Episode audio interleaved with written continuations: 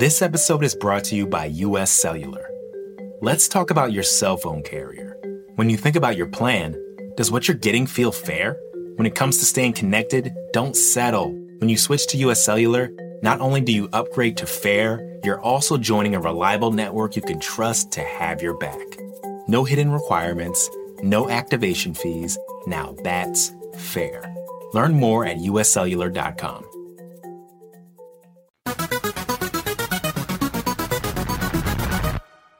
Hello, and welcome to the flagship podcast of processor transitions. It's a niche audience, but I like it. We make a podcast once every five years. Every every decade, we make a very niche, very popular podcast. I'm Nilay Patel, my friend Dieter Bohn is here. I'm your uh, third high efficiency core. Well, our fourth high efficiency core is here. Dan Seifert is here, Hello. and then we've got one high performance core, Hi- Chaim Gartenberg. Hi. We're gonna let this joke be over now. I will say that Chaim is is definitely the high performance core here. He's the L3 cache of this uh, conversation. Oh my god, I went with it and I regret it immediately, and now it's stuck with us forever. Lots to talk about. Uh, Apple event, obviously the new M1 chip in Macs. Lots to talk about there. Dieter and I reviewed yet more iPhones. They just won't stop releasing iPhones. So we reviewed those. We got to talk about those. Dan reviewed the HomePod. Uh, Big Sur's out. So just a ton of Apple news. There's a little bit of Google news. People have been vaping into Xboxes a lot a lot to talk about. And then always I start by saying it has been 35 weeks since the president promised a website where you could get a test. You know, if you say something over and over again, it kind of becomes a joke, and it has been a little bit of a joke. The virus situation is very serious in this country right now. Um, two days in a row with over 100,000 reported COVID cases. It's skyrocketing everywhere. Hospitals are overwhelmed. I think a lot of people know my parents are doctors in Wisconsin their hospitals are overwhelmed. Talk to them about it. So just please take it seriously. Please stay home. Like Illinois issued an, uh, a suggestion for basically a three week self quarantine today.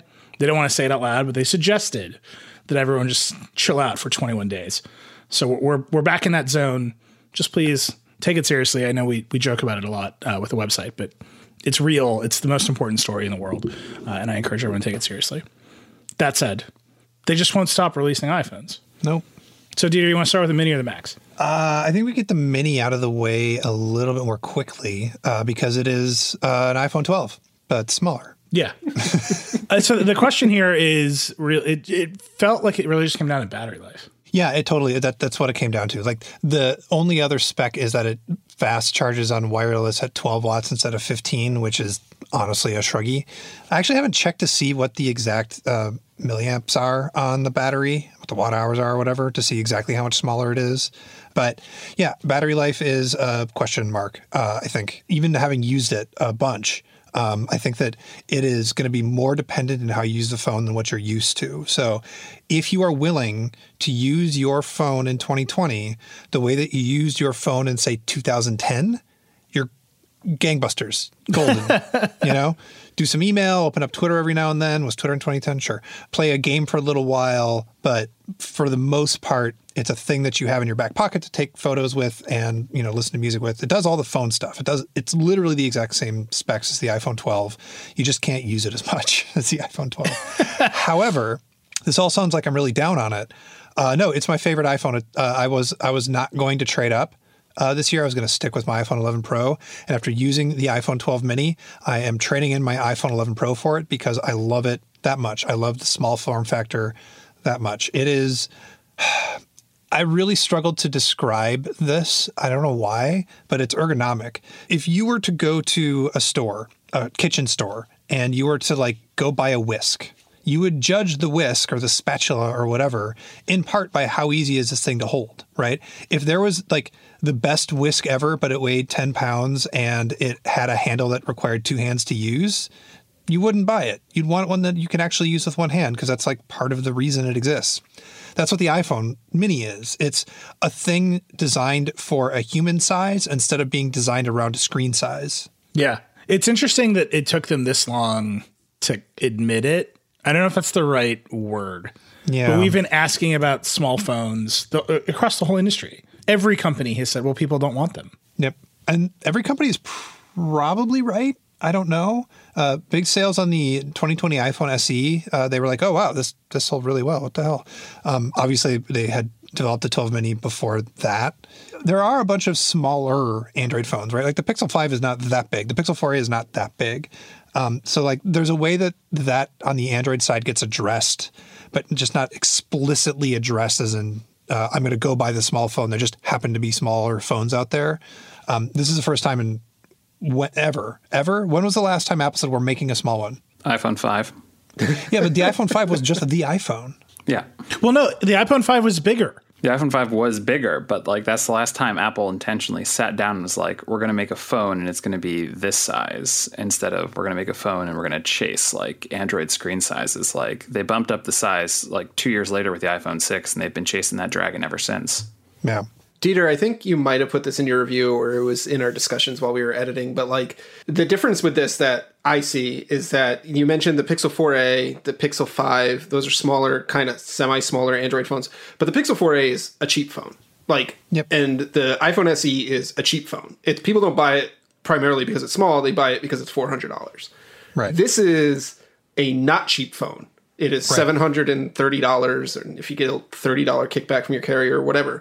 But this is a premium phone. It's a it's you know you like you said iPhone 12 but smaller, so it's all the latest guts and specs just in a smaller size. And that's like the intention is that it is a modern premium phone that you're not compromising on anything and you're getting a smaller size phone. And that is really what is so unique here and why I think we're all so excited and and, and intrigued by it is that the last time this has happened was like Sony tried it a couple times, like five to ten years ago. Nobody bought those, and like the last small iPhone, which was like you know the iPhone five generation or 5S. The other thing we should talk about is pockets, um, and specifically pockets for clothes that are designed primarily for women are small, if they're existent at all.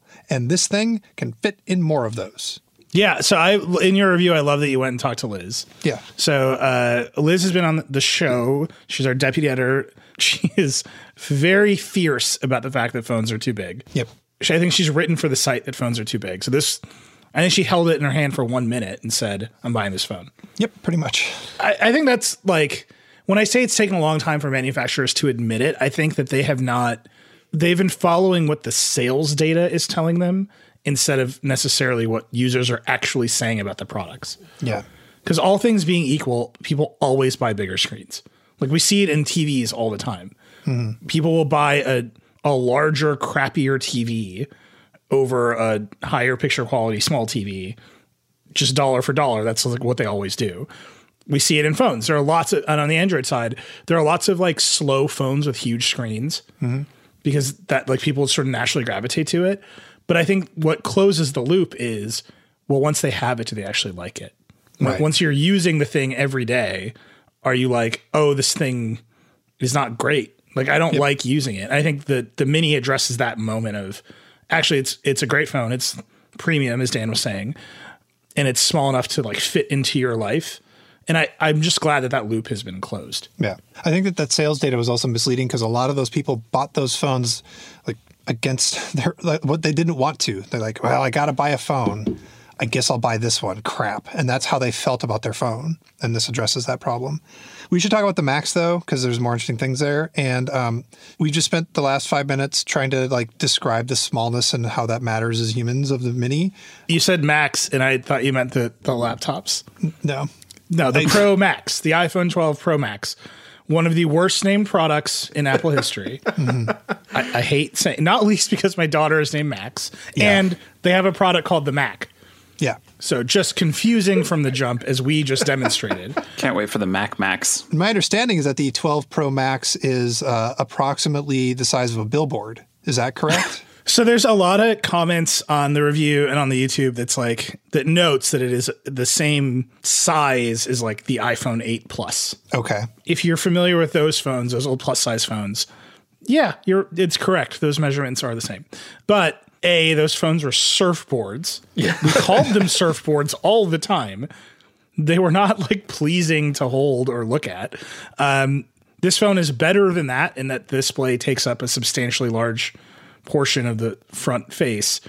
But the square sides and just the weight of it. It's not that much heavier than the 11 Pro Max. It's like two grams heavier. It's like a negligible amount heavier than the iPhone 11 Pro Max. Is like a little bit heavier than the Note 20, but you can mm-hmm. feel it. And you hold it in your hand. You're like, this is a gigantic phone. And they sent reviewers the gold one. It's like it's like gaudy. Like it's just such an imposing object to hold in your hand that I have not taken out of the case since I got it. Yep. Because I'm like, this thing's just gonna fly away. It has its own gravitational pull to the ground. and then I put it in a case, and now it's even bigger. And like, I'm a big phone person, like I said in the review. And every time I pick this up, I'm like, this is too big. All right, what do you think you're going to do? You're going to stick with your your current Max? Uh, no, I'm gonna buy that. I'm gonna buy this. So this, this is we're gonna, we're going to get into why Nilay's buying this one, but this is exactly how people who wanted a small phone felt last year buying a phone because Yeah. they were like, "I'm gonna buy a new phone. I really am not happy with the size of this, but it's what I want, or I need a new phone, and I don't have another Yeah. option." So tell me, Nilay, why are you buying the phone that you are not happy to hold? Well, the battery life is insane. Yeah. So like, just at a minimum, eight hours of screen on time. that's wild. Right. It's just like at a minimum. That's like the lowest number I've seen so far. Endless doom scrolling. Yeah. Just doom scrolling. At the high end, it's like 12, or you can push it to 14. Like, it's just an incredible battery life. I don't know why that matters in my home, where I am always near a charger, but Well, you're the kind of guy that sits next to a charger and doesn't plug in. That's very, it's very true. I run down the battery in my own home all the time. Yeah. And then I do think, and this is worth unpacking quite a bit, I think the camera is better. And I, you know, I have a kid. I said in the reviews, like that is important to me that we always just have the best cameras around for that single purpose um, of taking photos of, of our kid.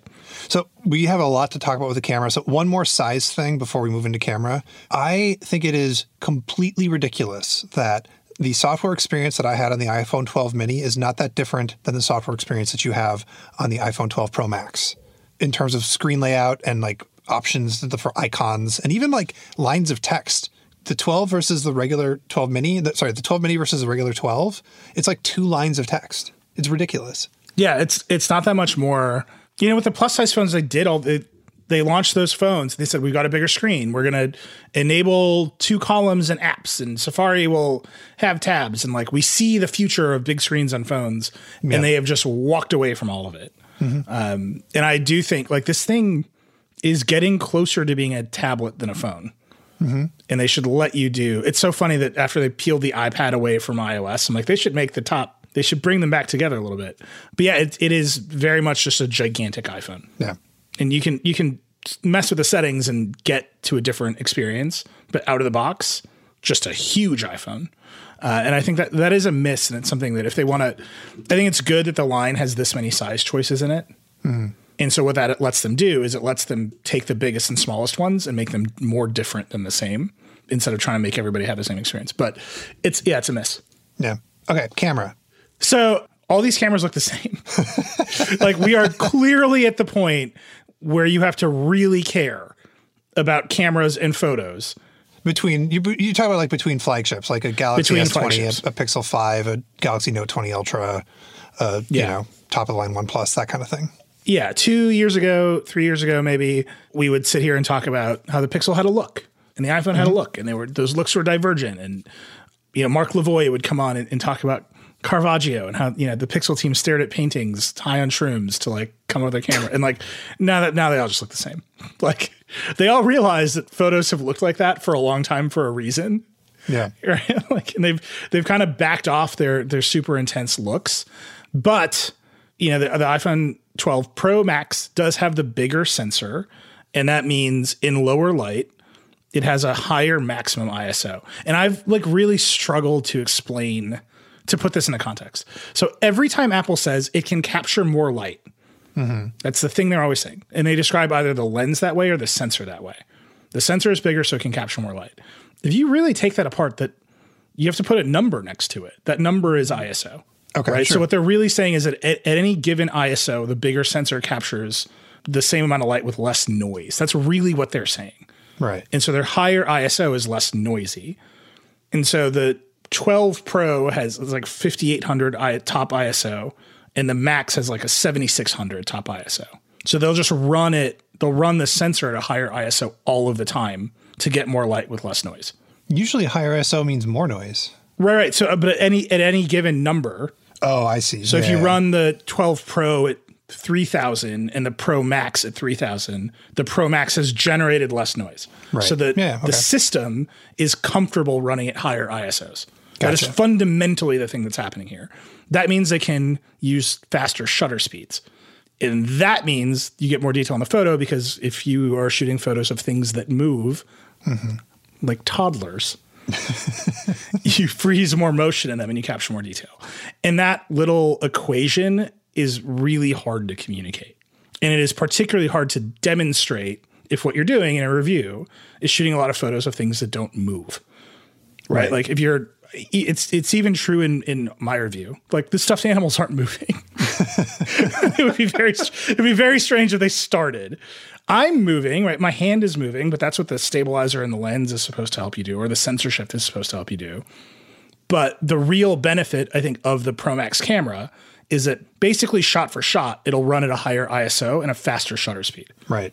And so if you have a kid, you have a pet, whatever, you're going to see that benefit, especially as light goes down. And it's just very hard to. It took me publishing the review, seeing the questions about it, watching Marques's review, where he's like, all the pictures look the same, and like really thinking it through one more round before I un- like could clearly communicate what was going on with this camera. Right. I know, Dan, did I do the math right? You're the camera nerd. Did I get that right? Yeah, I mean that's fundamentally it. But I just want to clarify that when you say shutter speed, it's not the response time of you tapping the button and it taking the picture. That's the same across the board. Shutter speed is how long it takes to let in the light that it needs to capture that picture. And that's when you're talking about The your, thing opening and closing. Yep. the thing opening and closing. That's what you're talking about when, you know, if your kid is moving around in that time, they will be blurry. So the faster that time is, the easier it is to freeze their action. And when you're saying like you don't see it if you are taking pictures of something still, because the camera knows you're taking pictures of something still, it doesn't need to use a high shutter speed or a higher ISO. It kind of con- ends up looking the same. But it is when you are in those situations where you do have lower light, faster moving subjects, the toughest subjects ever to shoot. and like any parent will tell you, the hardest thing for any camera is taking pictures of their kids indoors in terrible, you know, indoor uh, artificial lighting. That is where you would see the no- notice the difference. Now, the difference is there and it's noticeable, and we saw it in our tests. I wouldn't say it's dramatic. Like if you're going from ISO 5800, which is what roughly the 12 Pro is, to ISO 7600, that sounds really big because those numbers are big, but that's at the high end of the ISO scale.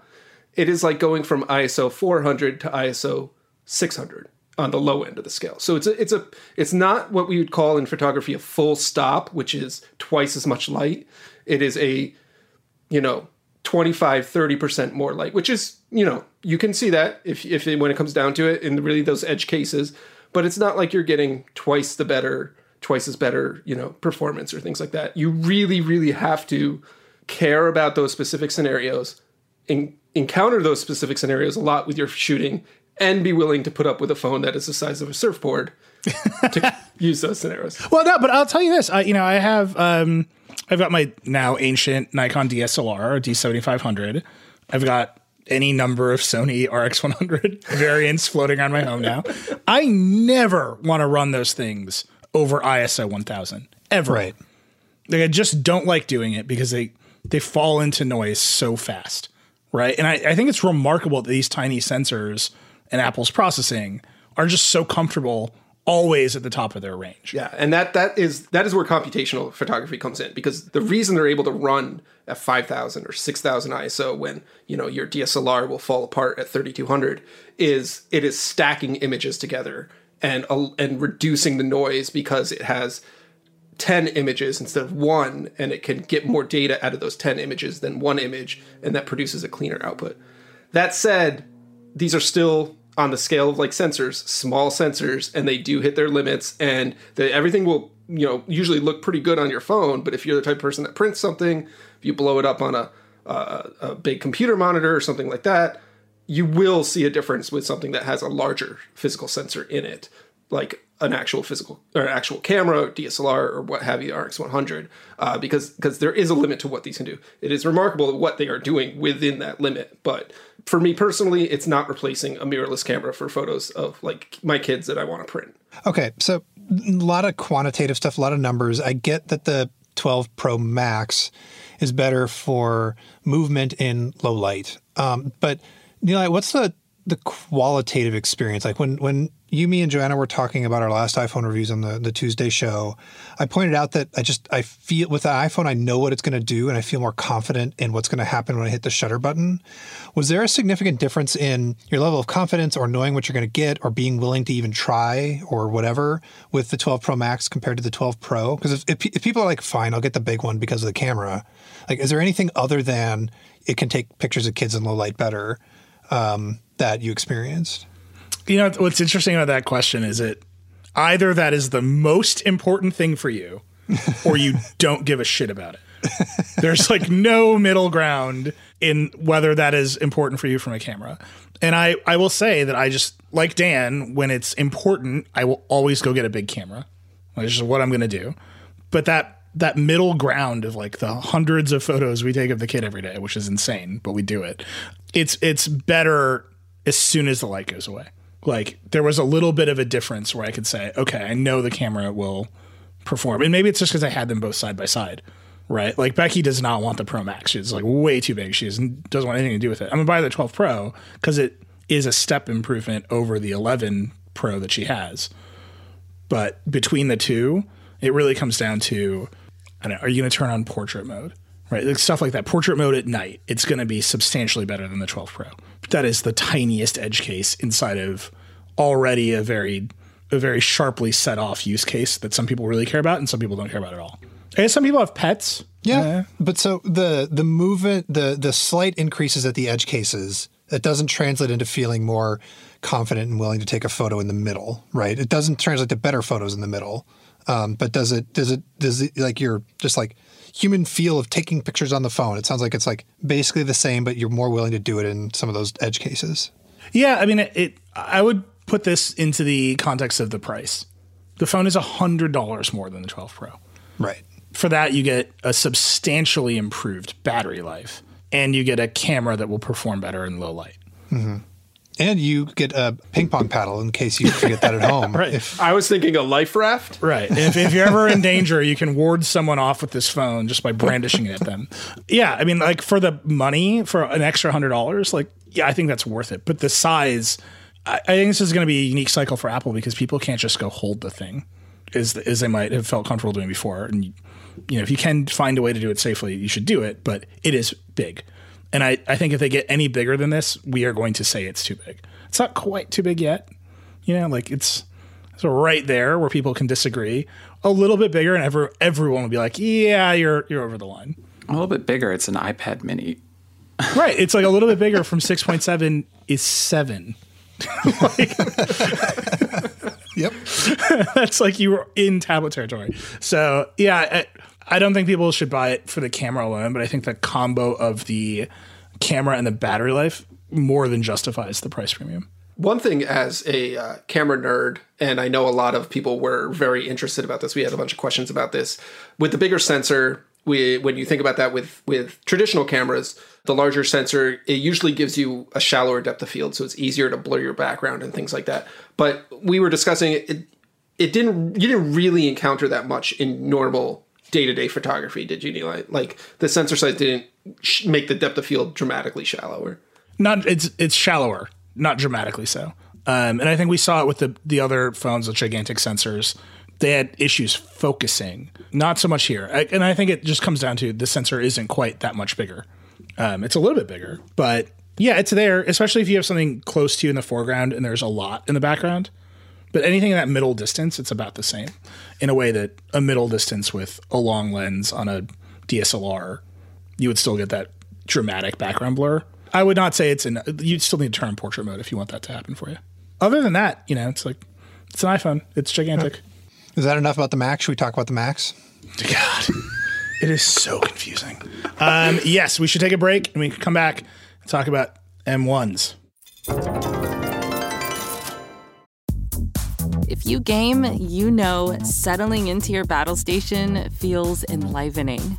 But gaming on Alienware gear with Intel Core i9 processors, it's more than that. It's a feeling you won't forget. It's where intentional design blurs the line between fantasy and reality. It's where your gear feels like an extension of you. Sometimes it's so immersive, so responsive, you can't tell yourself from your machine. If you're ready to feel one with your gear, start gaming at alienware.com, featuring the Alienware M15. Is your business ready to be a 5G business? Get the coverage of 5G nationwide in more than 1,800 cities, and in more and more cities, the unprecedented performance of 5G ultra wideband, the fastest 5G in the world. From America's most reliable network comes the 5G business has been waiting for Verizon 5G. 5G ultra wideband enables immersive AR experiences, collaborative VR environments, and seamless 4K video conferences for businesses of any size. Verizon 5G won't just transform how your phone works, it can transform how entire industries work.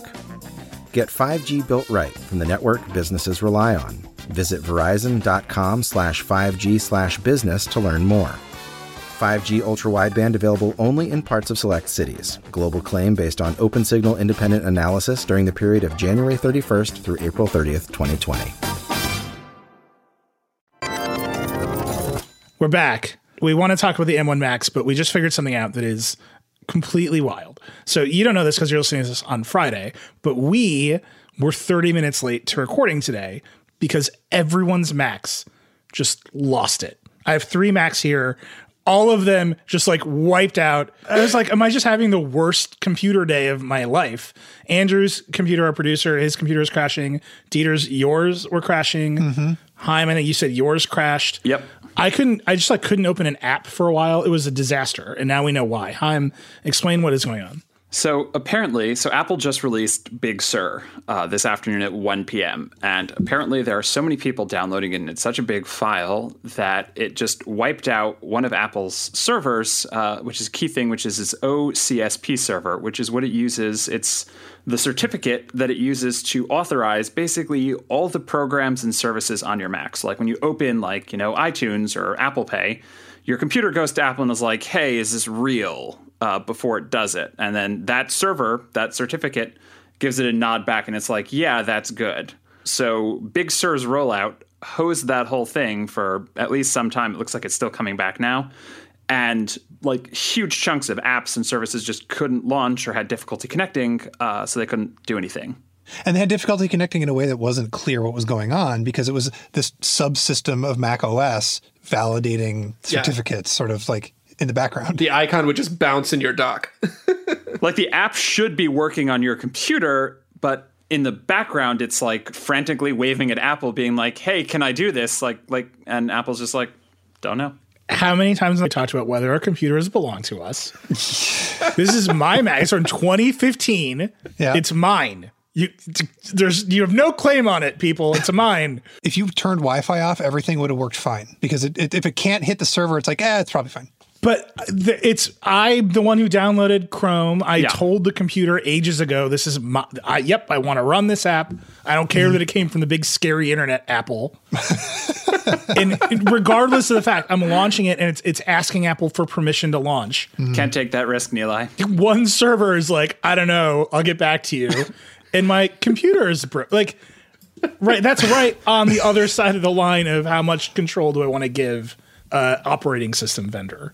Yeah. That is a great segue into what we're about to talk about new hardware. I'm just saying that's crazy, right? That like, yeah, I get it. Apple Web Services go down, Apple Pay and messages and all that other stuff. That I sort of understand it. Yeah, I mean, this happens. I can't launch an app on my com- own computer because Apple is their servers cannot give me permission.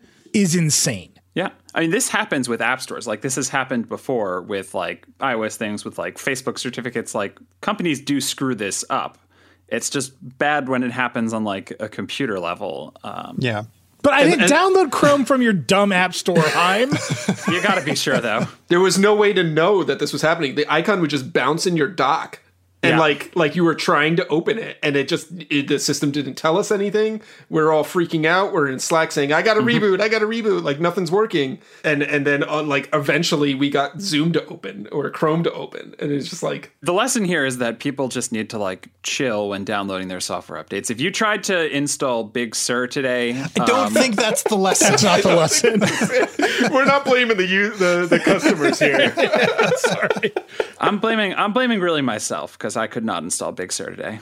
I mean, the the lesson is f- fail gracefully. Like setting aside, and you shouldn't, the idea of um, my computer shouldn't need to get Apple's permission for every single app. There's this whole question about notarizing apps and blah blah blah that has been increasing with Big Sur and like what are the permission prompts and is Apple asking you know you to approve things too often? There's all this stuff, but even if you are like you know what, all that stuff is fine. You shouldn't, but even if you are, there's still the issue of things should fail gracefully or they should degrade gracefully. So they should either tell you what's happening in a clear way or they should just work. And if the thing like borks in the background and but otherwise everything is fine, it should keep going. You know, like it can't reach the server. It'd be like, well, he still wants to launch the app, so we're gonna let him. The opposite of failing gracefully is that whatever happened on my MacBook Pro was so upside down today that for a while it just insisted it didn't have a keyboard. You got to check with Apple server for the keyboard, Nilay. I mean, come I was on, just that's like, it was like, where's your Bluetooth keyboard? And I was like, it, it's right here. It's not Bluetooth. and then it, it just sort of came back. Mm-hmm. I'll really be sure on that on, on the servers. The worst. I, I'm having like a full give my let my machine be free moment. yeah. I'm done with this. I'm running Linux. This is the year of the Linux desktop. we have a great how-to up on the site if you've got uh, a laptop that you would like to run linux on go check From it out. From now on, I'm running from that $400 Raspberry Pi keyboard. You can't stop me. How does that thing run Zoom? Is it good? Okay. Speaking of extremely locked down computers, fully controlled by Apple, there was an Apple event this week. There was the last one, I hope. No, uh, he said Tim Cook at the end was like, "We'll be back next year," and you could see the the relief over his face. Like that dude's going on vacation. So they announced three new machines, but really what they announced was their new processor, the M1 chip, uh, that is in a new MacBook Air, which re- completely re- replaces the existing MacBook Air line. It's in a 13 inch MacBook Pro, which replaces only the bottom end of the 13 inch MacBook Pro line. You can still buy Intel MacBook Pros. And the new Mac Mini, which again replaces the bottom end of the Mac Mini line, you can still buy Intel Mac Minis. From what we can tell, Apple is insanely confident about this chip. Chaim, what do we know about the M1? All right. So M1, it's an ARM-based chip. So it's not x86. It's based on, you know, different architecture entirely than Intel. It's the same architecture that your iPhone uses, that, you know, Qualcomm Snapdragon chips use. Um, but it's in a computer, which is a thing we've seen before. Qualcomm has made, you know, the 8CX. Uh, it showed up in a couple Windows laptops. There's the custom SQ1 and SQ2, which is in the Surface Pro X. Um, but this is Apple's first shot at it, uh, which is interesting because we haven't actually seen this as like a high-powered thing. It is usually in ultralight devices. It's in tablets. It's in phones. It's in, you know, the Nintendo Switch uses an ARM chip. But the idea of using an ARM chip for something in a powerful laptop or, or desktop is not a thing we've seen. As a chip, it's actually like fairly by the numbers in terms of just like what Apple's doing here. It is a five nanometer uh, process, which is, you know, a smaller process than we're using on you know any mainstream x86 laptop. Uh, Intel is still at the 10 nanometer node. AMD uh, with TSMC is at 7 nanometers, which means you can fit more transistors. This has 16 billion. It's a lot. Um, not really a number you care about. Um, it is an 8 core CPU, but it's not an 8 core CPU in the same way that like Intel is because it uses an ARM big little breakup. So it has four high performance uh, cores. So there's four big cores that do like the real beefy processing, and it has four high efficiency cores, which are more efficient but less powerful. This is again extremely standard across ARM. Your Snapdragon phone already does it, your iPhone already does it, um, but you get benefits on the computer. So Apple's making a boatload of big claims. They're saying, you know, it's the best CPU performance per watt of any, you know, CPU core. It's the world's fastest CPU core for the high performance core. It has a, a second integrated 8 core GPU, which Apple says is the fastest integrated graphics, which is a big deal because AMD and Intel both just released like big new laptop chips this year that they claim have super beefy integrated graphics. So Apple is really pushing this as like a big thing, which it kind of has to be because otherwise, why would they be dumping Intel in the first place? So one of the things that is difficult here, and Dieter pointed out first in the live blog, and he's been tweeting about, it, is Intel and AMD are vendors. They have to sell their products to other people to make computers out of, and that means there is just a wealth of information about their products on the market. Right? There's white papers and tests and reference designs. Like, if there's something you want to know about an Intel chip, Intel has produced that information in a regularized, systematic way for like a decade. Yeah, except for their product names, everything about Intel is clear and obvious. You can just go look it up. Yep, and it, it, it's the same for AMD. It's the same for Nvidia, right? Like they are their customers evaluate information to make buying decisions about computers. Yeah. Apple does not have customers in that way. So what we actually know about this chip is significantly limited. It comes down to one graph without labels. That's what it is. It is one power versus performance graph without labels. No, it ha- there is one label on it. There's somewhere on there it says 2x or 3x in the middle of the graph, Yeah. but there's no x or y axis. There's no extra. There is one label on the x-axis at 10 watts. Yeah. Yeah. That's it. That's the only number. That's the Yeah. one number is it's two, two, ten, two times the CPU performance at 10 watts compared to an unnamed latest PC chip. Which has got to be Tiger Lake, right? Maybe? I don't know. Uh, we don't know. That's the thing. They didn't label it. Name names. Yeah. So we don't know. This is such a Bezos chart, right? Like, Yeah, it's bad. I would say that it's probably not Tiger Lake, if only because there are no Apple devices with Tiger Lake yet, and all of their comparisons outside of this chart were to previous Macs, previous Airs, which were older generation. All I'm saying is Steve Jobs would get on stage and he would put up a picture of a Dell laptop and be like, "This is the 13-inch Dell whatever by the model number. It was engineered by Steve Dell and it sucks." right? And he would just do it every time. And like now Apple's like the highest selling PC in the its price band and we're like, "We don't who, what what firm are you measuring that? Uh, Did you just Yeah. did, you- did Craig stand in a Best Buy and count? Like, where is this information coming from? So we don't know. What I do know, and this is actually very funny. Uh, we asked. I said, "Are you playing any games with this chart? Is that is that a log scale? Is it?" And so we were told the chart is linear. And so I tweeted out the chart's linear, and already there are YouTubers who are like doing the geometry to figure out the max TDP of the chip because you can just since you know you know where zero is and you you know where ten is, you can just like make an x-axis. that is bad. Um, so we don't know a lot about the chip itself, but we do know we do know Apple has huge claims about it. It's already showing up on Geekbench as of the time we were recording. It seems very fast. But the thing that is most interesting to me, so MacBook Air, MacBook Pro, and a Mac Mini. The chip is exactly the same in all three. We asked, it's not like Intel where there's the words Core i5 is like a concept. yeah. There is one tiny difference. Uh, I think the there's a there's a build of the MacBook Air that has seven it's seven core GPU instead of an eight core GPU, and the assumption is that that's just binning. Like sometimes the chip doesn't get all the cores right, so they just turn off the one that was busted, and so it's a seven core GPU. Totally normal thing. Uh, but I think that's literally the only difference. I mean, and that's what they did with the A13Z Bionic in the iPad Pro is the exact same thing. Yeah. Yeah. A13Z and A13X is, A- is one A12. extra. A12 uh, is one extra GPU. Yeah. So that's the one difference. But the actual chip die in all three computers is the same.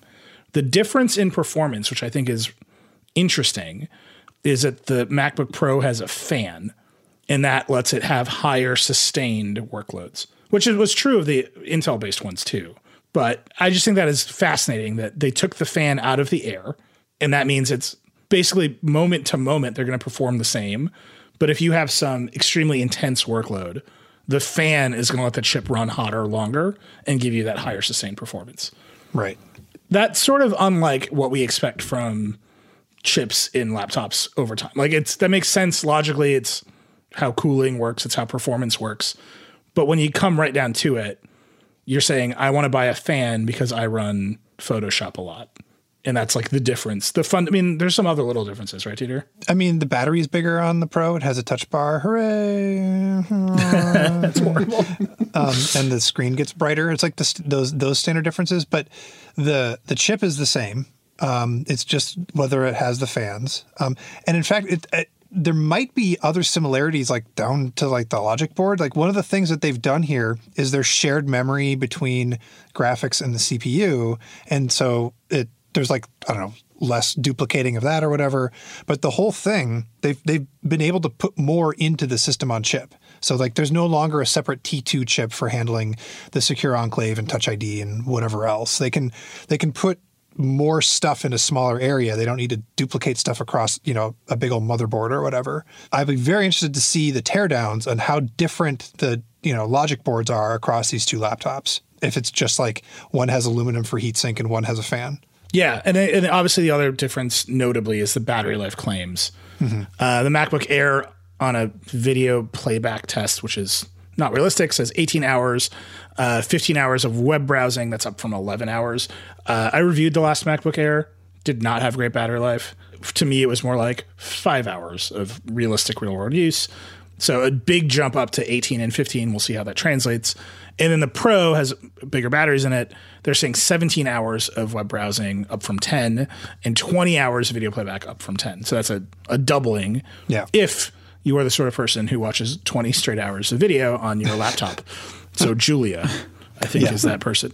Uh, to be clear, um, we asked and the batteries have not increased. It's the same batteries on both these laptops as the Intel models. Yeah, and one of the sort of interesting stats that Apple gave out was um, it was four x the number of code compiles on a charge, which is okay. not a measure of battery life. It's a measure of like efficiency because what you're doing is you're killing that battery much faster. Mm-hmm. So it's like if you think of the battery as a total sum of energy and you're going to drain it really fast, Apple's like the the combination of efficiency, of power efficiency and performance means you're able to do four times of that kind of work on a single battery charge, which is a, like a different way of thinking about power and performance. But they're trying to come at this. They're just very proud of the fact that they architect their chips as performance per watt is the key metric versus clock speed or whatever else.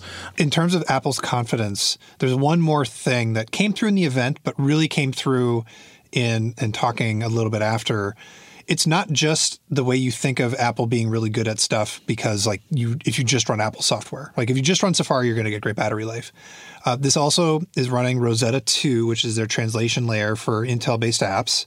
Apps assume there's an Intel processor there, and they are very confident about those apps as well. If you just go rewatch the presentation when they like show Rosetta 2, it kind of flies by and I'm really bummed that this wasn't live because I really wanted to see like actual live demos of this stuff instead of pre-recorded, uh, you know. But it seems like they just are not going to tell anybody that they're like, oh yeah, no, it'll be bad in this one way. There's no hint anywhere that there's a problem, which is like yeah they said some rosetta 2 stuff works faster on the m1 than on intel stuff which is like a huge claim to make for emulated software and i'm let, let me tell you over in the uh, the windows arm world there is nothing that runs faster on Windows ARM through emulation versus native. Uh, so definitely, we were like, "What about Chrome? Do you test Chrome?" And like, but did you? Like, but did you test Chrome? But no. But like, like billboards descended, and it like Safari is a great browser that we think people enjoy. Like they just like the walls went up. Uh, so there are some open questions, but Dieter is correct no hesitation about these computers. And, and I think the MacBook Air is their best selling Mac. You cannot get it with an Intel chip. You cannot opt out of this processor transition right now. The the majority of people who buy a new Mac are going to get an M1 chip. That is an astonishing amount of confidence. We'll see. Now, there are some limitations here, which are we'll, we'll just see where they're at. Right? You can only get this computer with two ports right now, which this is your time to just give up, right? We made a new chip. Like, would you like a USB port? Are you are you surprised they left the, the headphone jack on there? I could see a world like, yeah, you know, our chip doesn't support headphone jacks. yeah, we didn't put the lanes in for for analog audio conversion. I put it in the live blog, and a number of people called it out. And I was like, yeah, everyone always wants to know. they had them before. Um, But yeah, there's like there's they look the same, but it's only the low end of the line. So we don't mm-hmm. really know. They they all top out at 16 gigs of RAM. Um, they all top out at 512 gigs of storage. The RAM is integrated into that SoC, so you can't add RAM. You can't add RAM to the Mac Mini, which seems challenging. Yeah. yeah. That's a thing people like to do. And in those cases with the Pro and the Mini, their answer is like, look, you can still buy an Intel one. They're right there. If that's the thing you need, if you need 64 gigs of RAM, buy an Intel based system because that's available to you. That's not a good long term like Apple's Apple's thing here is that all the computers are going to be like this or or like this in some way in 2 years. So go buy an Intel Mac is not a great long-term answer for these questions like I but I feel like if you are the sort of person who's like what I need is a, an a Mac mini with 64 gigs of RAM I, I'm just confident that that's because your work demands a Mac Mini with 64 gigs. Like it's either that or you run a Plex farm. Like those are your your choices. uh, hey man, I'm using a Mac Mini with 32 gigs of RAM right now, because you run a Plex farm. Have you tried running Chrome on a Mac Mini? Is all I'm saying. No, but I, I just think that's their the, the reason that they're comfortable with that answer is the vast majority of those use cases are professional ones, and in two years, when the transition is complete, you have to assume that they will make computers with 64 gigs of RAM yeah. and ARM chips in them. I mean, there's other there's other professional quote limitations here as well. Uh, you can't run external GPUs over Thunderbolt, even though these have Thunderbolt support. You can't run external GPUs with them. There's no dedicated discrete GPU support at all in any of these products, so we'll have to see how that you know shakes out over the next two years. It's I think it's kind of telling that they didn't release a MacBook Pro 16 with an M1 uh, this year because you can't really release a MacBook Pro 16 that can't that doesn't have a dedicated GPU for video editing. And so like we're not there yet. I would greatly assume that's coming. And for pros, they're just gonna have to wait a little longer. That's also like another full tier of processor that Apple then needs to say this replaces. Like Apple's saying this yeah. replaces an Intel Y series, this replaces like an Intel U series. Um, that's like a full what what's an H series run at? Like 28 watts? 45 watts. 40 yeah, yeah the h series is 45 watts that's yeah. a that's another huge leap forward for apple to be like this 10 watt chip that we have can can crush this 45 watt intel thing that we like throw in gaming computers like. But so the the there is a possible future where they are macs don't work with discrete gpus we don't need them yeah. Like that's uh, you can't get a dis- plug a discrete gpu into an ipad Oh my god! I mean, you can. You're right, and there that probably is the future. Um, but the integrated GPUs that are on this M1 chip are not to that level of the whatever Radeon card you can get in a MacBook Pro 16 right now. Um, and and so I think that's that's kind of telling in like even the 13 inch Pro, which like a lot of people don't really consider the Pro, it's it's just kind of like a nicer Air. Uh, the fact that you can still get that with an Intel chip with the 32 gigs of RAM and things like that, they're like there are they are saying that there are people who would want this level of performance and. Yeah whatever specs that you just can't get on the M1.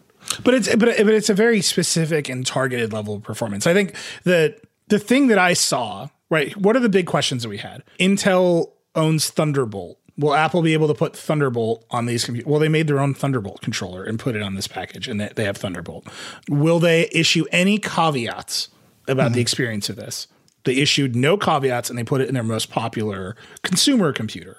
Do they think that they're going to overperform on battery life the way that we think that iPhones and iPads overperform on performance in the combination of battery life? They are more than confident about that. So, like, I, one of the things, like, we have to get them, we have to use them, we have to read them, we have to see if all the claims are true.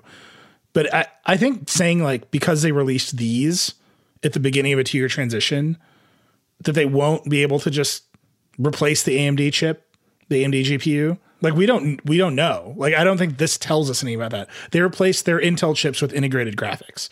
And so every computer where they were shipping that part, they were like, this part's better. Off we go. I, I think like what we were saying, what, what we see with this lineup, to your point, Nilay, the fact that these are the most popular Macs that Apple sells. The um, MacBook Air by far is the most popular Mac.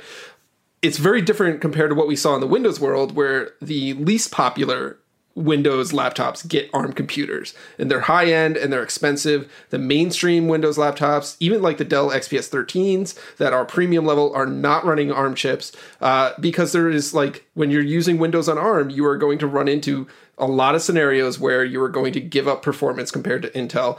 You're going to give up app compatibility compared to Intel computers and things like that. So I think at least like a lot of us that have had experience with those ARM Windows computers are like rightfully skeptical about this transition for Mac, but Apple is saying they're very confident in it and they're the way that they're doing it. Not only is Apple saying that, they have gotten Adobe to commit to timelines for ARM on Mac in a way that Windows never has for ARM on Oh, Windows. come on. Are they really? like, what's that a time? They were like early 2021 is not a timeline. Eh. yeah. They're like, they got Adobe to be like, fine. I mean, for what it's worth, Microsoft got Adobe to go on stage for the Surface Pro X, and that hasn't launched their app yet hmm. either. So. Okay. Believe it when I see it. so we got to get him. I, I, I will just say that we had a lot of outstanding questions. Apple was like a little bit irritated that Microsoft and Qualcomm had done such a bad job. They're like, look, we don't have to get- put that all aside. Like, just think about these computers as they are. So we got to get them. We got to see if these claims are true. But as always, Apple is very confident. Um, and again, you can just go on the Geekbench website and see Apple employees are getting their computers and running the benchmarks. Uh, that's what it seems like, and uh, the numbers are, are pretty good. So we'll see how it goes. We got to take a break. We got one more Apple thing to talk about, and then maybe maybe Tim Cook will let me run applications on my computer again. We'll be right back. This episode is brought to you by Avast, a global leader in cybersecurity. When you move across the internet, you leave digital breadcrumbs behind you, valuable information on things like your location, health, and finances. Data brokers can sell this information to third parties, which can have serious consequences. Avast BreachGuard automatically scans the web for your data and gets your data back from broker databases so third parties can't take advantage. Avast also alerts you if your passwords have been leaked so you stay protected from all sides. With our digital footprints growing bigger every day, it's important to have backup to help keep us safe. Join over 435 million users who trust Avast to keep them private and protected online. Don't worry about viruses, phishing attacks, ransomware, hacking attempts, or cybercrime, because Avast has your back. Learn more about Avast's privacy, security, and performance products at avast.com. We're back. Dan Seifert, Yes. you reviewed the the most diminutive Apple computer. Yeah. That's not true. The watch is the most diminutive. One of the least expensive Apple products you can buy right now. It's Yeah. the HomePod Mini at 99 bucks. What'd you think? Uh, I think it's great. Well, I think it's good. I shouldn't say it's great, and I'll, I'll get explained to why. But I think that if you are been waiting for uh, an Apple ecosystem smart speaker that you know you could buy a couple of, put in various uh, rooms of your house, uh, and use it to listen to music, get weather reports, whatever you do with a smart speaker, the HomePod Mini works great. It's really small, it's really compact. It puts out a surprising, surprisingly good sound for its size, and it puts out surprisingly good volume for its size.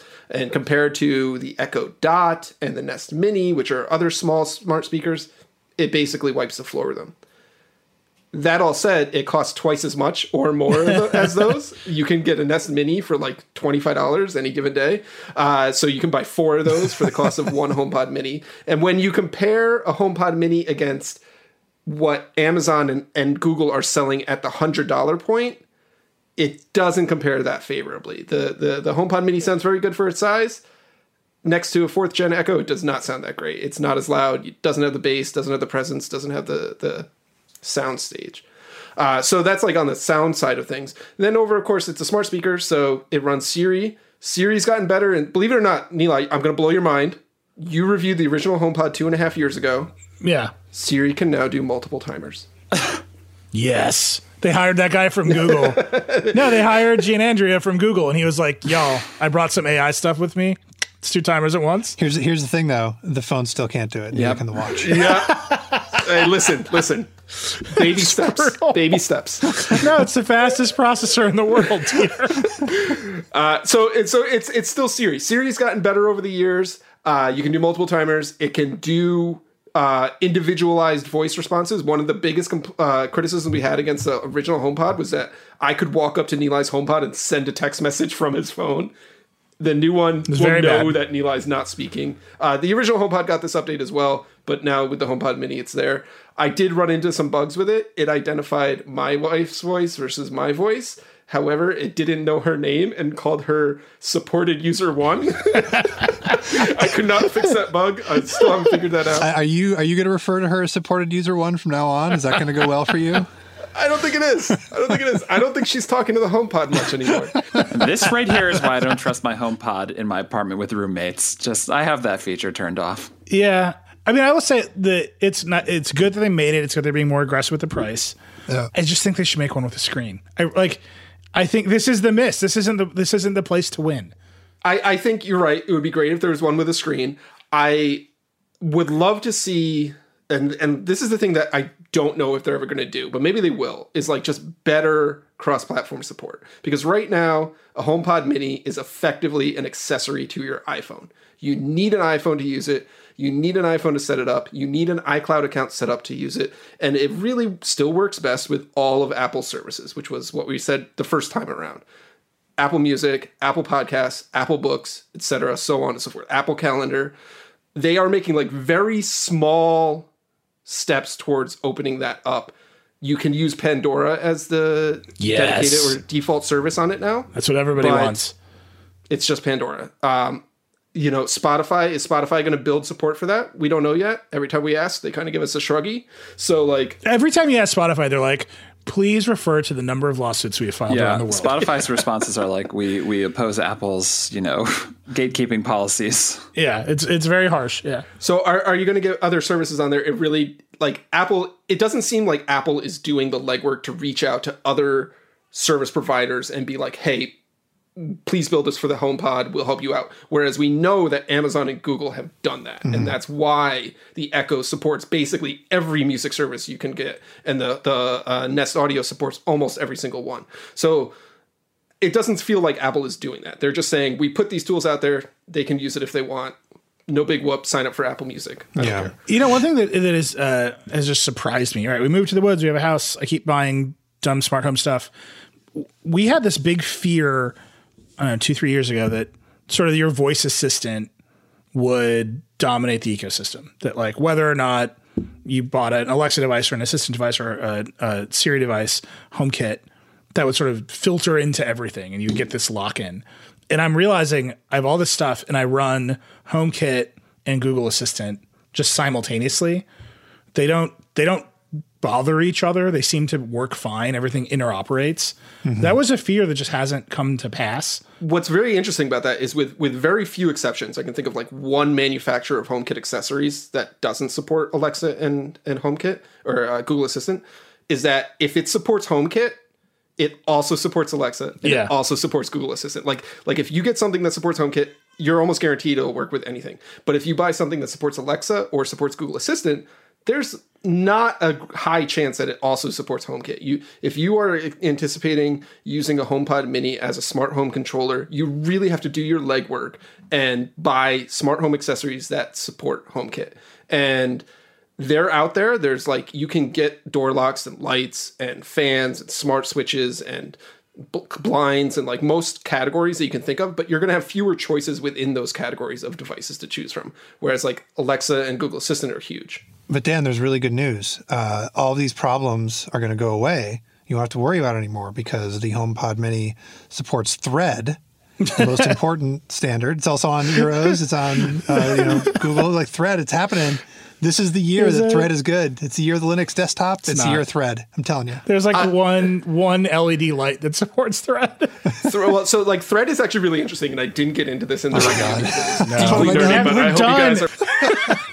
you can the one person who wants to know about this, you can call Dan directly. He'll explain it to you.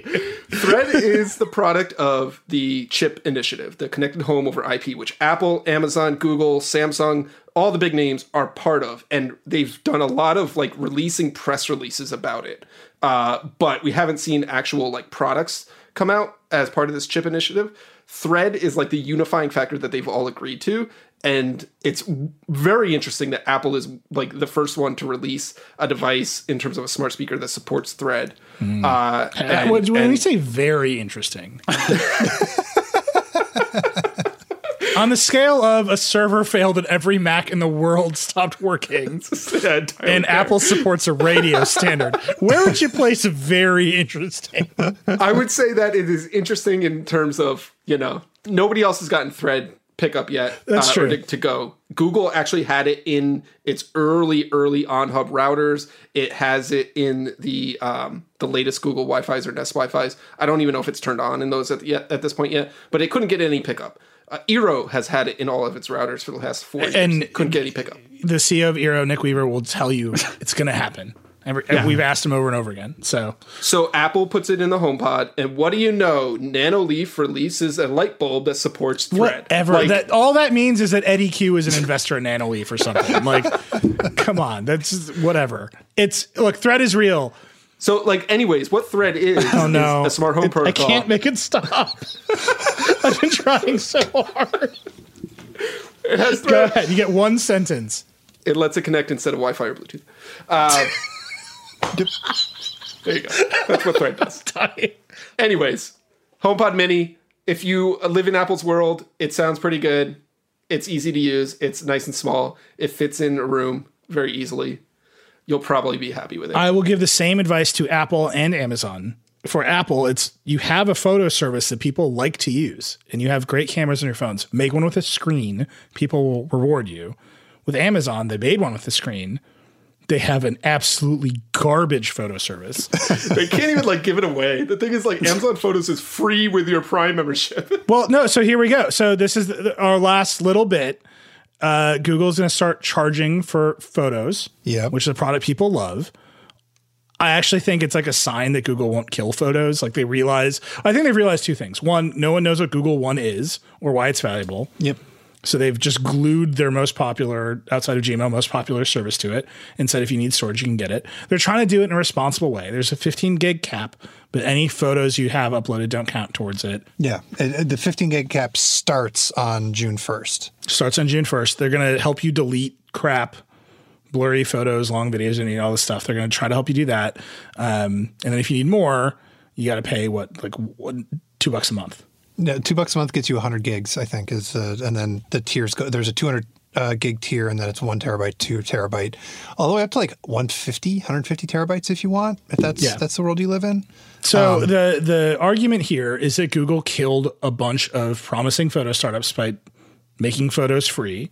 Now they're all dead, and Google's like, we're going to charge for this. Do you remember some of these photo startups were great? By like Everpix was a big deal Yeah. when it launched. We were really into it. I loved it, and it like it lasted not very long. Google Photos Because launched. Google Photos is free. And now they're all dead, and Google's like, here's the money. So I'm just saying, karma suggests, Jeff Bezos, if you're listening, this is the time to launch your killer free photo service and stick it to Google and be like, isn't this the reason to own a Google Home? The best reason to own a Google Home instead of an Alexa device has gone away. Hmm.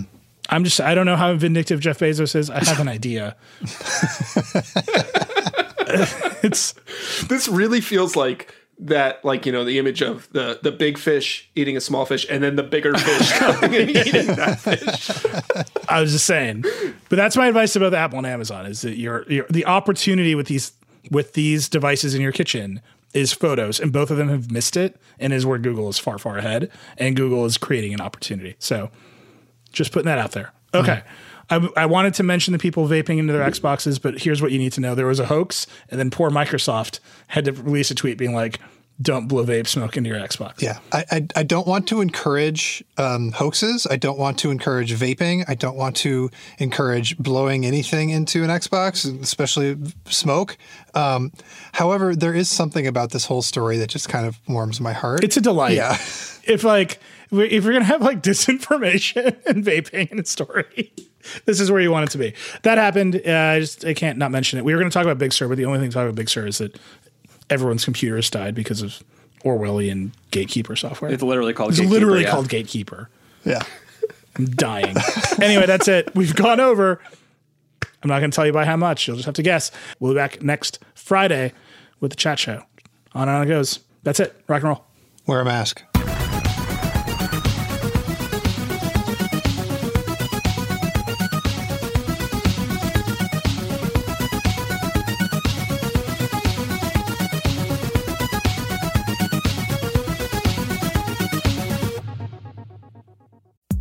If you're in charge of defending your organization from cyber attackers, you have to put an end to those attacks every single time.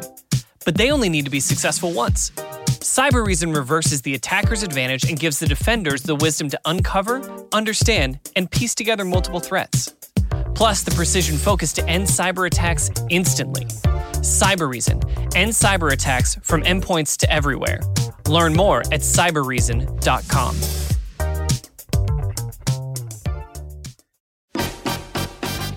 Is your business ready to be a 5G business? Get the coverage of 5G nationwide in more than 1,800 cities, and in more and more cities, the unprecedented performance of 5G ultra wideband, the fastest 5G in the world. From America's most reliable network comes the 5G business has been waiting for Verizon 5G. 5G ultra wideband enables immersive AR experiences, collaborative VR environments, and seamless 4K video conferences for businesses of any size. Verizon 5G won't just transform how your phone works, it can transform how entire industries work. Get 5G built right from the network businesses rely on. Visit verizon.com slash 5G slash business to learn more. 5G ultra wideband available only in parts of select cities. Global claim based on OpenSignal independent analysis during the period of January 31st through April 30th, 2020.